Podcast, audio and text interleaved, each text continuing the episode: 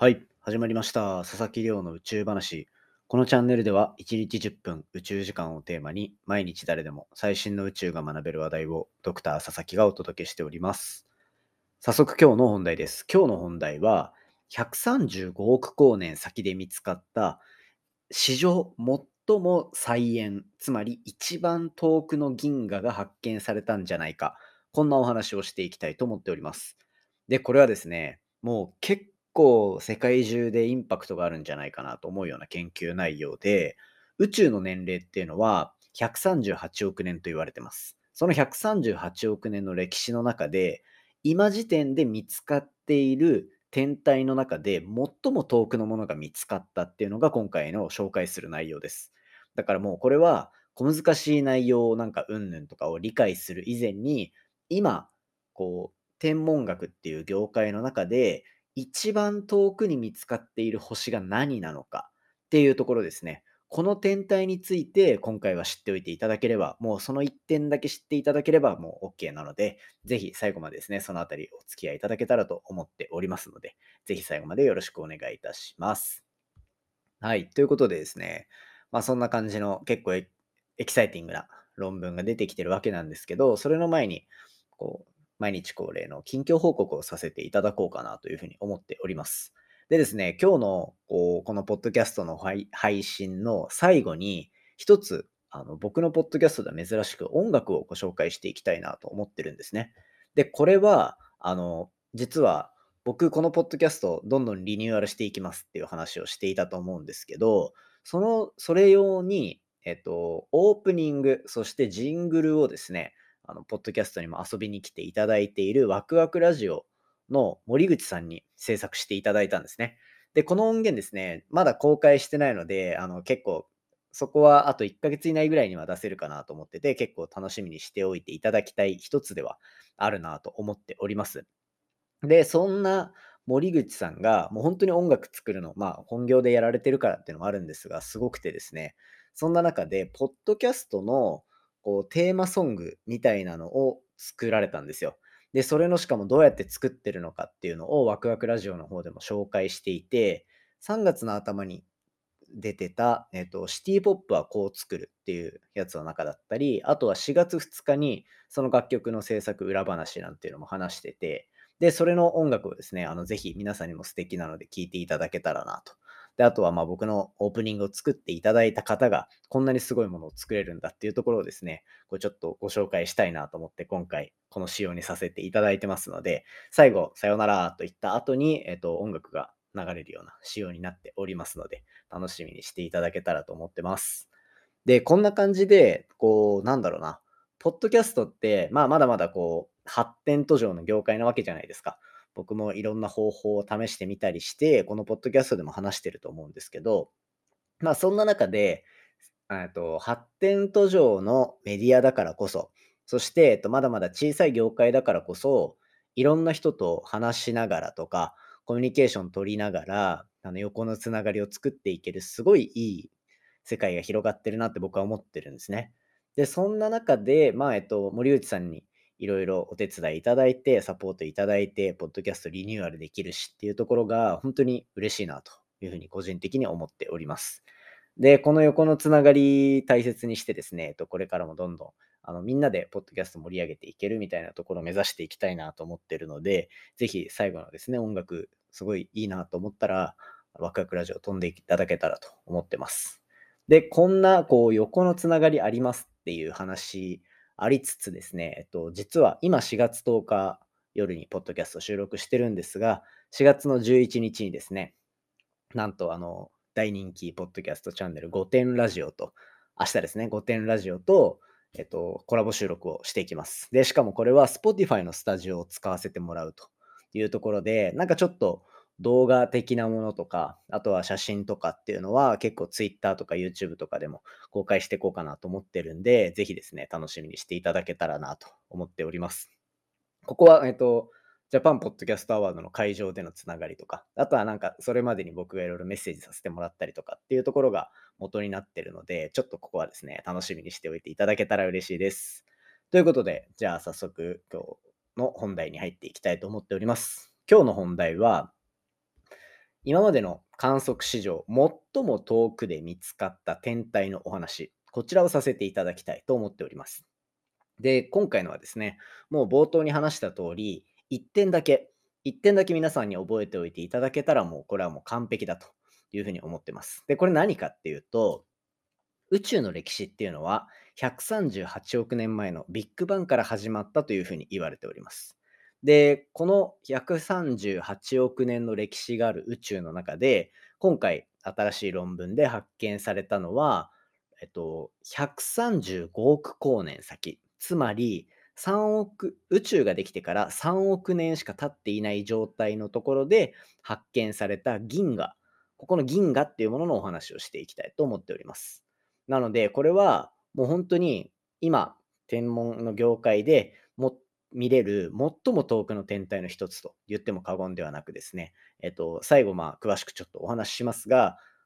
12月、えっと、2021年の末の12月にジェームス・ウェッブ宇宙望遠鏡ってめちゃめちゃかっこいい望遠鏡打ち上がったんですが、その望遠鏡も見るであろうというふうに言われている非常に注目の天体になっております。で、今回紹介するこの135億光年先、宇宙ができてから3億年のタイミングでできたこの銀河ですね。もともと、じゃあどこまで、こう、遠いの遠くの銀河まで見えていたのかっていうとですね、これは、と宇宙のまあ綺麗な画像とかをこう作ってくれてるハッブル宇宙望遠鏡が発見した134億光年先にある銀河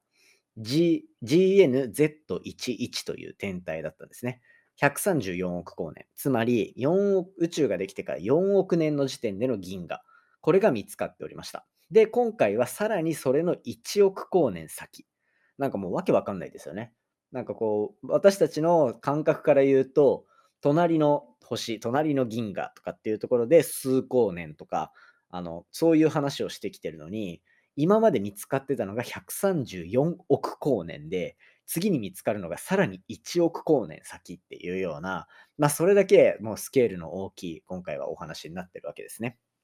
で、えっと、まあ、ハッブル宇宙望遠鏡っていうのが、その134億光年先の星を見つけてたわけなんですけど、これが、そこまでの、こう、なんだ、宇宙望遠鏡、ハッブル宇宙望遠鏡を使っての、えっと、限界の検出だったんですね。どういうことかっていうと、望遠鏡っていうのはもうすべての光が見えるっていうわけではなくて、うんと、人間の目を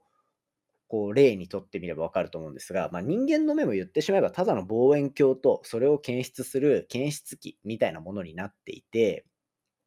私たちって虹色にこう分けられる赤から紫までの光しか見えないわけですね、目では。これを可視光と言います。目で見える光。視認できる光って書いて可視光ですね。で、この可視光っていうのがあって、なので、例えば紫外線って目に見えないじゃないですか。これは紫色よりも外側の光だから見えないし、こう例えばテレビのリモコンとかから出てる赤外線。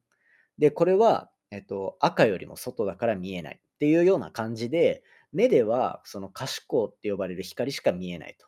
で、ハッブル宇宙望遠鏡はそのより赤色の外側の光っていうのを見るのにと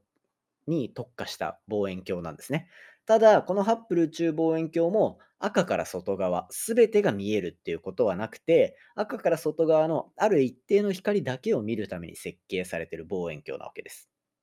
ただ、宇宙のこの134億年か135億年かっていう先にの1億年ってすごく重要で、ハッブル宇宙望遠鏡が見れる光の種類では、134億光年先までしか見えないんですよ。これどういうことなのかっていうと、宇宙っていうのは最初に宇宙ができるときにビッグバンと呼ばれる爆発現象を起こします。その爆発によって宇宙っていうのは今どんどん加速度的にこう、どんどんどんどん膨張していってると。で、その膨張していってる一番外側っていうのは、ものすごい速さで宇宙の膨張っていうのを作り上げていってるんですね。で、つまり、その最初にできた星っていうのは、この宇宙の膨張によって、どんどんどんどん遠ざかっていってる。もう異常なスピードで遠ざかっていってる天体なわけです。で、天体が出してる光っていうのは結局は波なので、そういった離れながら光を出していると、その光っていうのはどんどん赤色、そして電波みたいな緩やかな波に変わっていってしまうっていう性質があるんですね。で、これ全然ピンとこないよっていう方は救急車思い出していただければなと思うんですが、救急車って近寄ってくる時の音と遠ざかる時の音って違うじゃないですか。あれがまさに今言っていた話と一緒で、宇宙空間が広がりながら星も光を発してる。つまり、どんどんどんどん遠くなりながら、その光っていうのを飛ばしてきてるので、色が変わると。で、その色がどんどん赤みがかかっていく。なんならそのより先の電波っていう光まで動いていってしまうみたいな、そんな現象が起こる中で、ハッブル宇宙望遠鏡が見れる光のこの幅を超えてしまうんですね。135億光年先の天体だと。その引き伸ばされる力が強すぎて、もうハッブル宇宙望遠鏡では見えませんみたいな。人間の目でハッブルの光が見えないのと一緒で、もうハッブル宇宙望遠鏡でも見えませんみたいになって、えっと、そうしたらじゃあ、そこが見える地上の望遠鏡をうまく使ってあげれば、それより先の天体って見えるんじゃないの？みたいな。そういう発想で今回、地上にある、えっと、チリにあるアルマ望遠鏡っていうものすごく性能のいい地上からの観測で今回は発見されたということなんですね。こんな感じで135億光年先の天体が見つかったと。で、これちょっと面白い、これ最後言いたいんですけど、今回見つかった天体の信号のこの優位性、どんぐらい信用できるかっていうのが99.99%本物だと言われてるんですね。これ皆さん高いと思うかもしれませんが、こういうものすごく遠くのものすごく弱い光を見るっていう時は、この0.01%の、えっと、信頼が持てない量っていうのがあると、これはダメで、本当にあるっていうのを証明したければ、99.9999%の優位性がないとダメと。つまり、今よりもさらに100倍とか、っていうような、えっと、精度を出さなきゃいけないっていうところで、今後ですね、えっと、さっき言ったジェームス・ウェッブ宇宙望遠鏡とかっていうのを作っていかな、つく使って観測をどんどん繰り返していかなきゃいけないというふうに言われているので、このあたりはですね、えっと、今後の多分1年から2年ぐらいの間で、この情報っていうのが一気に更新されるタイミングがやってくると思いますので、ぜひ皆さん楽しみにしておいていただけたらと思っております。ということで、今回は、135億光年先に見つかったかもしれない銀河のお話をさせていただきました。今回の話も面白いなと思ったら、お手元のポッドキャストアプリでフォロー、サブスクライブよろしくお願いいたします。番組の感想や宇宙に関する質問は、Twitter のハッシュタグ宇宙話で募集しておりますので、じゃんじゃんつぶやいていただけたら嬉しいです。それではですね、私のこの宇宙話のオープニングだったりジングル、これから流されるものがですね、を作っていただいたワクワクラジオの森口さん作の、えっと、シティポップはこう作るの回で作られました、ポッドキャストラバーという曲をお聴きいただいてお別れしていきたいと思っております。メインボーカルは、あうんのラジオっていうポッドキャストの、の、えっと、コトコトコデック、ねんねこゆきさんであるっていうところですね。で、えっと、この曲、Apple Music、Spotify、で、えっと、Amazon Music など主要なプラットフォームで聴けるっていうところなので、ぜひ皆さん聴いてみてください。それではまた明日お会いしましょう。さようなら。